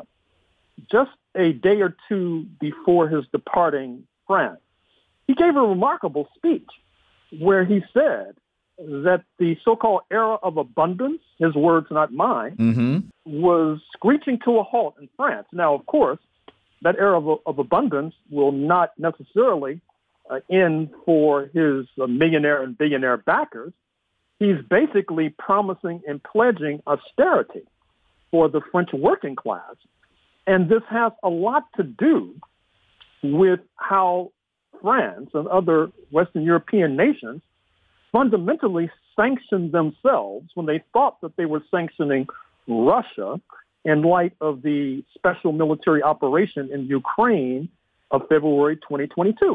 Uh, that is to say, I'm sure you're familiar with the headlines that suggest that energy prices in London will be skyrocketing by eighty percent as winter peaks around the corner. Our friends may not be hit with that kind of cyclonic velocity because it's more dependent upon nuclear energy to deliver uh, electricity and other sources of energy, but certainly it will be impacted. And so that helped to guide Mister Macron across the Mediterranean, because Algeria is a major producer of natural gas. But the bad news for Mister Macron is that the Algerians are well aware of the fact that they're sitting in the catbird seat. The Algerians have worked out uh, rather uh, positive relations with Moscow, and they are unwilling to be manipulated uh, by their former colonial master. And this makes Mister Macron's visit all the more difficult and problematic. And I should also say that if certain commentators are accurate, we may be at an inflection point in terms of the tortured and torturous history of some of these Western European capitalist countries uh, symbolized by France, who benefited so handsomely from not only the plunder of Africa, but the like plunder of the Americas. But now, with their self-sanctioning, uh, there are those who are suggesting that with regard to the capitalist world, the Western European countries, which has been seen as one of the richest pockets on planet Earth, uh, may be descending in status. And unless they can work out some sort of arrangement with African nations like Algeria to make up for the shortfall in terms of their declining relations with Russia, I think that those prognosticators may have a point, and I think it may be time to kick Mister Macron and his class while they're down. You know, Doctor Horn, something that we've discussed here, and that is that how the history of colonialism affects the dynamics of this whole um, change, this sea change now, in that initially the U S empire thought that all of the African and South American countries, et cetera, the global South, out of fear, would go along with them. And the history of brutal, brutal colonialism colored their view to say, nah, we ain't with you on this one. We're overall going to go with Russia on, on this one because you guys are a bunch of brutal colonialists. Now they're trying to make up for the doing the same thing, trying to say, okay, we lost the resources from Russia. We'll go to Africa or South America, wherever that has plenty of resources. And again, it's this history of brutal colonialism is coming back in a time of need to haunt the U S empire and the and the um, you know former empires, uh, colonial empires in um, Europe. Doctor Horn, your thoughts? Well, and this is particularly the case for Algeria, which came to independence in nineteen sixty-two after a rather brutal conflict. Uh, in fact, uh, the conflict was so brutal that when then French leader Charles de Gaulle was trying to negotiate a settlement with the North African fighters, there was such opposition in France that he barely escaped being assassinated. Uh, you may reference the blockbuster film, Day of the Jackal, in order to get a glimpse mm-hmm. of what I'm referring to. Indeed, w- with regard to the point that you just made, even the New York Times today, uh, August twenty-ninth, uh, twenty twenty-two, uh, mentioned at the conclusion of an article about Mister Macron's visit that the Algerians are quite hostile to the North Atlantic Treaty Organization, uh, led by the United States of America, which now has plunged uh, Europe into crisis by dint of this conflict in Ukraine. Uh, why should not the Africans be hostile to NATO? Uh, the other headline that we should be paying attention to is the turmoil in Libya. Recall that it was NATO that toppled the Muammar Gaddafi regime more than a decade ago, uh, plunging that North African nation, indeed a neighbor of Algeria, Uh, into turmoil, which is now erupting in bloodshed in the streets. We know that NATO uh, tried to prevent the coming to independence of the former Portuguese colony that is Angola, which just had elections in the last few days, tried to prevent the coming to independence of its neighbor across the continent in Mozambique. We know that in nineteen forty-seven, in an episode that is yet to receive the kind of publicity it so richly merits, the French colonialists massacred tens of thousands of Africans in Madagascar. the island off the southeast coast of Mozambique, with the complicity, I might add, of U S imperialism. And so it seems that the North Atlantic nations must think that we Africans are have some advanced case of amnesia or dementia, that we do not have historical memory. Either that, they must think that we're chumps. Uh, either that, and I'm afraid to say, they must think that uh, Africans act like some African Americans do, who oftentimes overlook the ravages and savagery of slavery and Jim Crow in order to maintain peace with the regime in Washington. Well, I'm afraid to inform Mister Macron and his comrades that the African nations like Algeria have sovereignty, and they have little interest in making peace with a declining cohort of imperialist bloodsuckers headquartered in Paris. And to that point, Macron says, let's be clear, many activists of political Islam have an enemy, France. Many networks that are clandestinely stirred up by Turkey, Russia, and China have an enemy, France, denouncing the neo-colonial and imperialist plans of influence of those countries. The French president expressed hope that France and Algeria would be able to look back at the past with humility in order to establish trust and cooperation in the future. Let's move forward. I know that building trust takes time, but I do my work with patience, commitment, and love for the African continent and Algeria. What are we to make of that, Doctor Horn? Well, as I said, uh, he must think that the Algerians are chumps. Uh, instead of humility, he should have said, look back in, in the past with amnesia.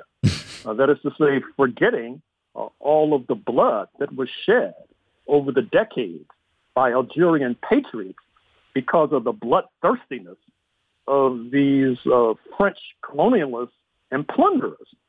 And you mentioned Turkey in terms, or yes. Turkey, I should say, in terms of that litany. And in terms of analyzing the present global correlation of forces, we would be remiss if we failed to pay attention to Turkey, which, as you know, for five hundred years, ending in about nineteen eighteen, were a major force by dint of the Ottoman Empire ruling a good deal of Africa. And during that time and since that time, Turkey and France have crossed swords more than once. They're crossing swords once again, because much of the erstwhile French neocolonial empire in Africa happens to be in countries that oftentimes had close relations to Turkey based upon the commonality of Islam. Uh, Algeria, uh, Morocco, uh, Tunisia, uh, Senegal, the list is long. And I think that Turkey has a bone to pick uh, with the European Union. It's been a candidate member since nineteen ninety-nine. Uh, shunted aside, and I would say that religious bigotry, that is to say the fact that it's predominantly Muslim nation, has something to do with that, particularly when you see how Ukraine is being put on the fast track to European Union membership. And so Tur- Turkey is drawing the appropriate conclusions, uh, brokering uh, more positive relations with Moscow, uh, increasingly turning its back on the North Atlantic countries, to the point where the U S Treasury Department issued a stark warning to businesses in Turkey to stop dealing so warmly with Moscow on the economic level. This was a blatant violation of Ankara's sovereignty. Uh, once again, the North Atlantic countries must think that they're dealing with chumps, as opposed to dealing with countries like Turkey with sovereign and independent national interests. And um, I would argue that very shortly, because Turkey does facilitate the movement of a lot of energy come this winter, um, they better not push themselves too far from Turkey, because they're going to need them and probably need them to negotiate with Moscow. We've got uh, one minute. Well, th- that is a fair point. And, and keep in mind as well that uh, Turkey has an antagonist with regard to Greece. We know that Greece, which is a member of the European Union, uh, has been favored by France to the consternation of Ankara.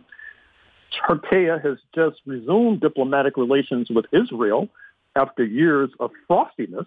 Uh, we know that France, along with the United States, have been stalwart allies of the Zionist entity.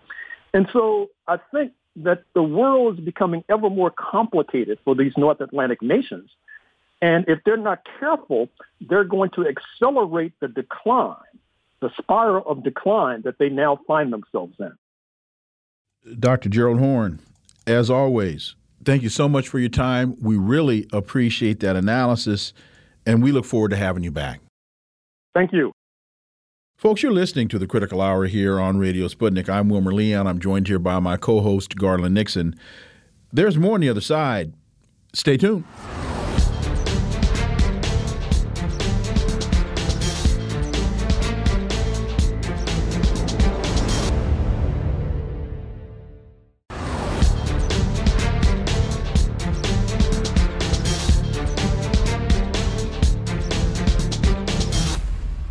We are back, and you're listening to The Critical Hour on Radio Sputnik. I'm Wilmer Leon, joined here by my co-host, Garland Nixon. Thank you, Wilmer.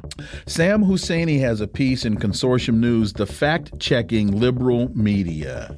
Sam writes, in a remarkably unhinged analysis, N P R host Terry Gross and New York Times Magazine reporter Robert Draper claimed that Russia is a communist country as they went on about how detached from reality right-wing Republicans are.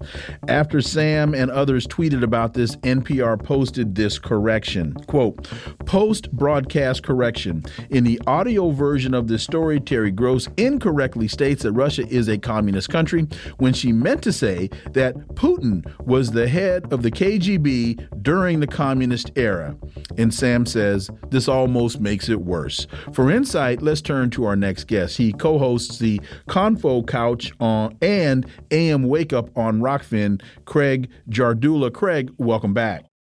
Oh, thanks for having me here, gentlemen. So Sam continues, if you substitute what N P R now claims Gross meant to say, it really doesn't make any sense. Gross and Draper were riffing off of each other in what can most charitably be described as a ridiculous example of groupthink.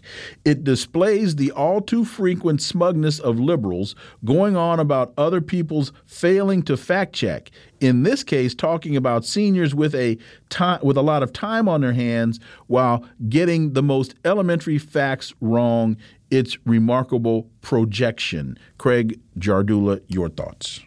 Well, I don't know if it's groupthink or just group propaganda. You know, I keep on saying, when are we going to get these same emails that these people get to make sure they have the same, you know, talking points? Look, they know, they understand, meaning the mainstream media, those who work for the masters of the universe, like the oligarchs and those who are eventually at the top of the, the money line that eventually trickles down to what what is called our, our media, which does nothing but propaganda.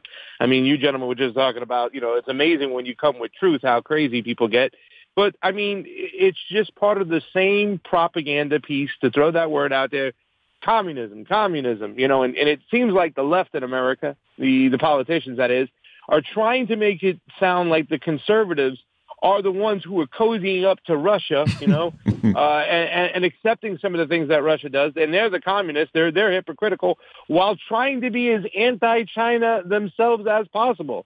So that's what we have here. There was nothing that would surprise me in that conversation. In fact, if I was listening in on that conversation, uh, I, I would say, yeah, that's expected, because that's what they're going to throw out. You know what's interesting, Craig, and that is their post-broadcast correction. Because in their pro, uh, uh, the, the, their correction, they said, in the audio version of this story, Terry Gross incorrectly states that Russia is a communist country. Well, actually, he had said a whole lot more than that. He said that Putin is pushing the communist ideology. But they corrected it. They said, when she meant to say that Putin was the head of the K G B during the communist era. But he was never the head of the K G B during the communist era. So that's like me saying, you know, a correction that I said that Craig Jar- Jar- Jardula is a vampire. Well, that would be silly. Everybody knows that there's no such thing as vampires. He's an elf. Or, or maybe a leprechaun. I don't know. One of those two for sure. So it's so preposterous that even their correction is ridiculous propaganda, Craig. Well, you know, you, you would think it'd be ridiculous and stuff because the, the correction was nothing even close to what was just said. Forget about the topic. Forget about what they were trying to mention. Like, the wording was not even close. But once again, Garland, you know, they, they know that the people are lazy when it comes to their research, that a lot of the information they get when it comes to news is at the gym uh, while they're just looking at the headlines that going across. So if they can kind of create these similar parallels, yeah, no, Putin wasn't the head of the K G B, you know, uh, during, you know, when the communists were in charge there. In fact, uh, he wasn't just a regular K G B agent. He was a lawyer, for crying out loud. But then they can still draw that parallel to, well, what the new K G B was, that's what Putin was the head of. So they figured if they can just kind of throw those parallels out, Garland, they don't have to be like, you know, actually correct in their wording. They can, you know, chop up and dice up the, the English language. But as long as they draw that parallel that's similar, then they'll be fine, because then their confirmation bias message will get out and it will be effective. And at the end of the day, that's really all. Well, a couple of things. One, at the end of the day, that that's really all that it's about. How many people that are, to your earlier point, Craig, how many people that are listening to this really know the detail to be able to discern about the various periods in Russian history, and the fact, to your point, that, you know, he retired, I think, from the K G B as a lieutenant colonel, you, and you mentioned he was an attorney at the time. You know, those are important facts if you're really trying to do some analysis. But if all you're really trying to do is to promote a narrative, then that detail is really irrelevant. Yeah, come on, Wilmer. You can't get the facts out there. Never let the truth get in the way of a good B S story. And the B S story is that Putin is like Thanos. He's ex-K G B. And not K G B kind of writing a, you know, putting a pen on a paper and doing law stuff, you know, uh, going in that route. No, he's the type that, you know, would, you know, jump on the car, sc- scale down the, you know, the walls. He's that type of K G B cold killer. You know what I'm saying? Because that's what they need him to be to justify all their foreign policy activity or decisions. And that's what he's going to be. Not, you know, don't be nuanced over here, Wilmer. Let's not look at the truth. That's going to mess up our, our narrative. We don't want that to happen. Well, and, just, and if I could add to that point, Garland, then that makes the understanding of poisoning of the Skripals and the poisoning of, who was the guy? Oh, uh, Navalny. Navalny. And it makes, it makes all those stories much more plausible. Yeah, exactly. All the Novichok stuff, that, the, the deadliest poison in the world that doesn't well, that seem, doesn't to, kill seem to kill anybody. Yeah, you can actually, I think you can sprinkle it kind of like trail mix on your oatmeal. It's good for you. I heard a story that like it was Putin was behind the killing of uh, Alexander uh, Alexander's daughter over there, so he can now justify going crazy in the Ukraine. That's that's the stories you'll hear. That's how bad Putin is. I I made a tweet before. I said it's Vladimir Putin, not Thanos. Get it right.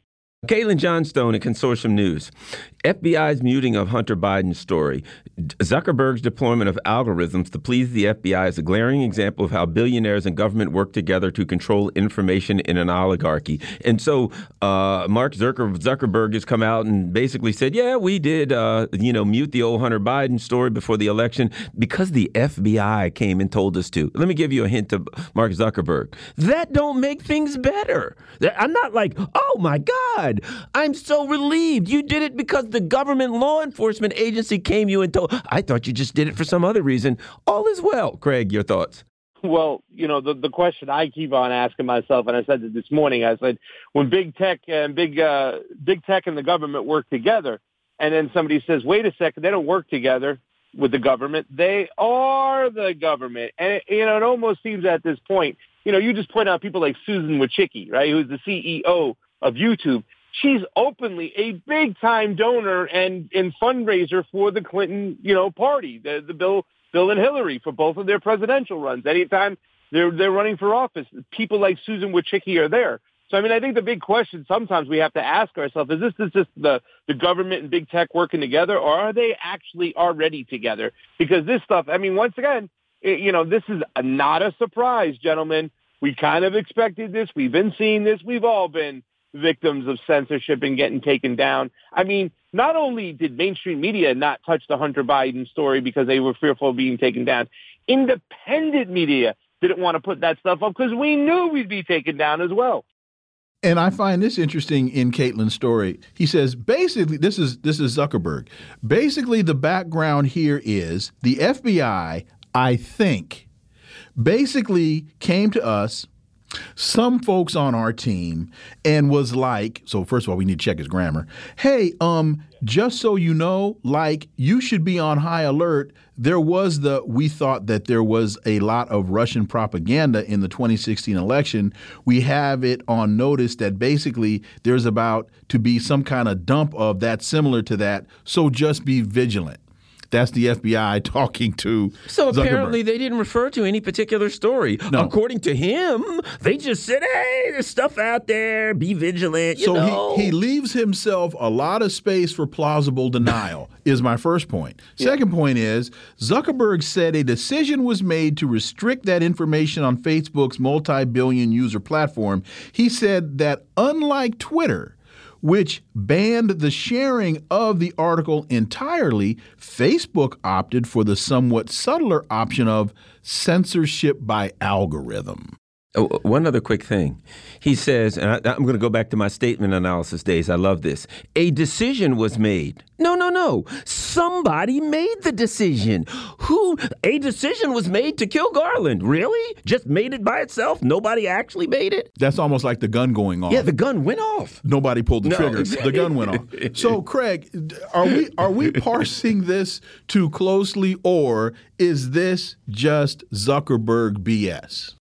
Well, you know, I don't know if it's Zuckerberg B S. I think it can be, you know, kind of like described as government B S. Once again, I think this is a working hand in hand, you know, and the way he downplayed it, right? Like he just, oh, you know, we didn't, we didn't take it down like Twitter did. We, we just shadow banned it. We just did it nefariously, which is kind of exposing some of their, their really dirty tricks there. But I mean, does this even surprise you guys at all? I mean, you know, once again, they were just following orders with this particular story. They just settled the case, Facebook, with the Cambridge Analytica case, which, in fact, Zuckerberg says there was a data breach, and there are people within the company who said, no, he's lying. He sold off the data for a price. So you can't you can't take Zuckerberg's word on anything, but it's just another situation. Remember the, the cabal, the, the Time Life magazine, when they all met together to save democracy? This is more more the same. Well, the other thing is this, and, and, and this is when you look at this, this this whole thing and you have this discussion, there is a foundational problem. Did anybody? I mean, are we going to pretend that there was somebody who didn't know that that was Hunter Biden's laptop? Are we going to pretend that maybe the F B I suspected that it wasn't his? No, every person who looked at this knew that, including Hunter Biden, because that's why he wouldn't deny it. He wouldn't say it's not mine. I don't know. Could be. Maybe not. Maybe it's Russian. So the other part of it here is we're still playing this foolish game that there could have that there was possibly a suspicion. The reality is not only did the F B I know that it was Hunter Biden's laptop, they had a copy of it themselves. They're sitting there with a copy of that laptop hard drive. And at the time they had it, they went to Facebook and said, we don't know if it's really original or not. They could have said, now, we haven't had a copy for a year and we've been all over it. And clearly it is, but we haven't figured out. It is preposterous on its face, Craig. Yeah. Oh, it is. I mean, the, I, I don't want to say, are we going to pretend? I'm going to say, how long are we going to keep pretending? I mean, this is crazy. They're just doing this right in our face. And yet, meanwhile, they're going after forty-five and they're raiding his place. When are they going to raid Hunter's place? You know what I'm saying? When do you get more information about that? It, this this this thing has just spun so far out of control. But I think it really does kind of once and for all, again, just exposes who big tech is. They don't work with the government. They are the government at this point. And they're going to do everything to protect their people. You know what I'm saying? Their oligarchs, their globalists. And that's what they're continuing to do here. But they don't they don't have to raid Hunter's place because they already know what's there. They already got copies of everything. Yeah. Well, and that, Garland, that kind of takes... And the, and the person who, who transported Ashley Biden's diary, now they got arrested. I mean, everything is turned upside down. You know what I'm saying? I'm surprised they haven't arrested the guy in the computer store for, for selling off that freaking computer that he got. So we've got about forty-five seconds, and, and my, in all of this, connecting the dots to Joe Biden in Ukraine. When are they going to connect the dots to Joe Biden in Ukraine? They're not going to, because they oh. would have if they already had it. I mean, we, we we have a confession from Joe Biden at the Foreign for Council Relationships, right? I mean, he's there admitting that if they don't fire the prosecutor who's looking into my son's dirty deeds, then we're not giving him the I M F loan. You're not getting the money, right? I mean, that's the things they say. They say this in the open, but people just have confirmation bias because they got the people split, Wilmer. They got them split, A versus A, Team A versus Team B, Team Red versus Team Blue. So no matter what, it seems like people don't want the truth. They just want the, the information that's going to confirm their team bias. Craig Jardula, thank you very much, as always. Greatly appreciate it. Look forward to having you back. Gentlemen, I have a great time when I come on. You have a great day. Thank you. Folks, you've been listening to The Critical Hour here on Radio Sputnik. Thank you for allowing our voices into your space. On behalf of myself and my co-host Garland Nixon, we hope you were informed and enlightened, and we look forward to talking with you all right here tomorrow on Radio Sputnik. Be safe. Peace and blessings. We're out.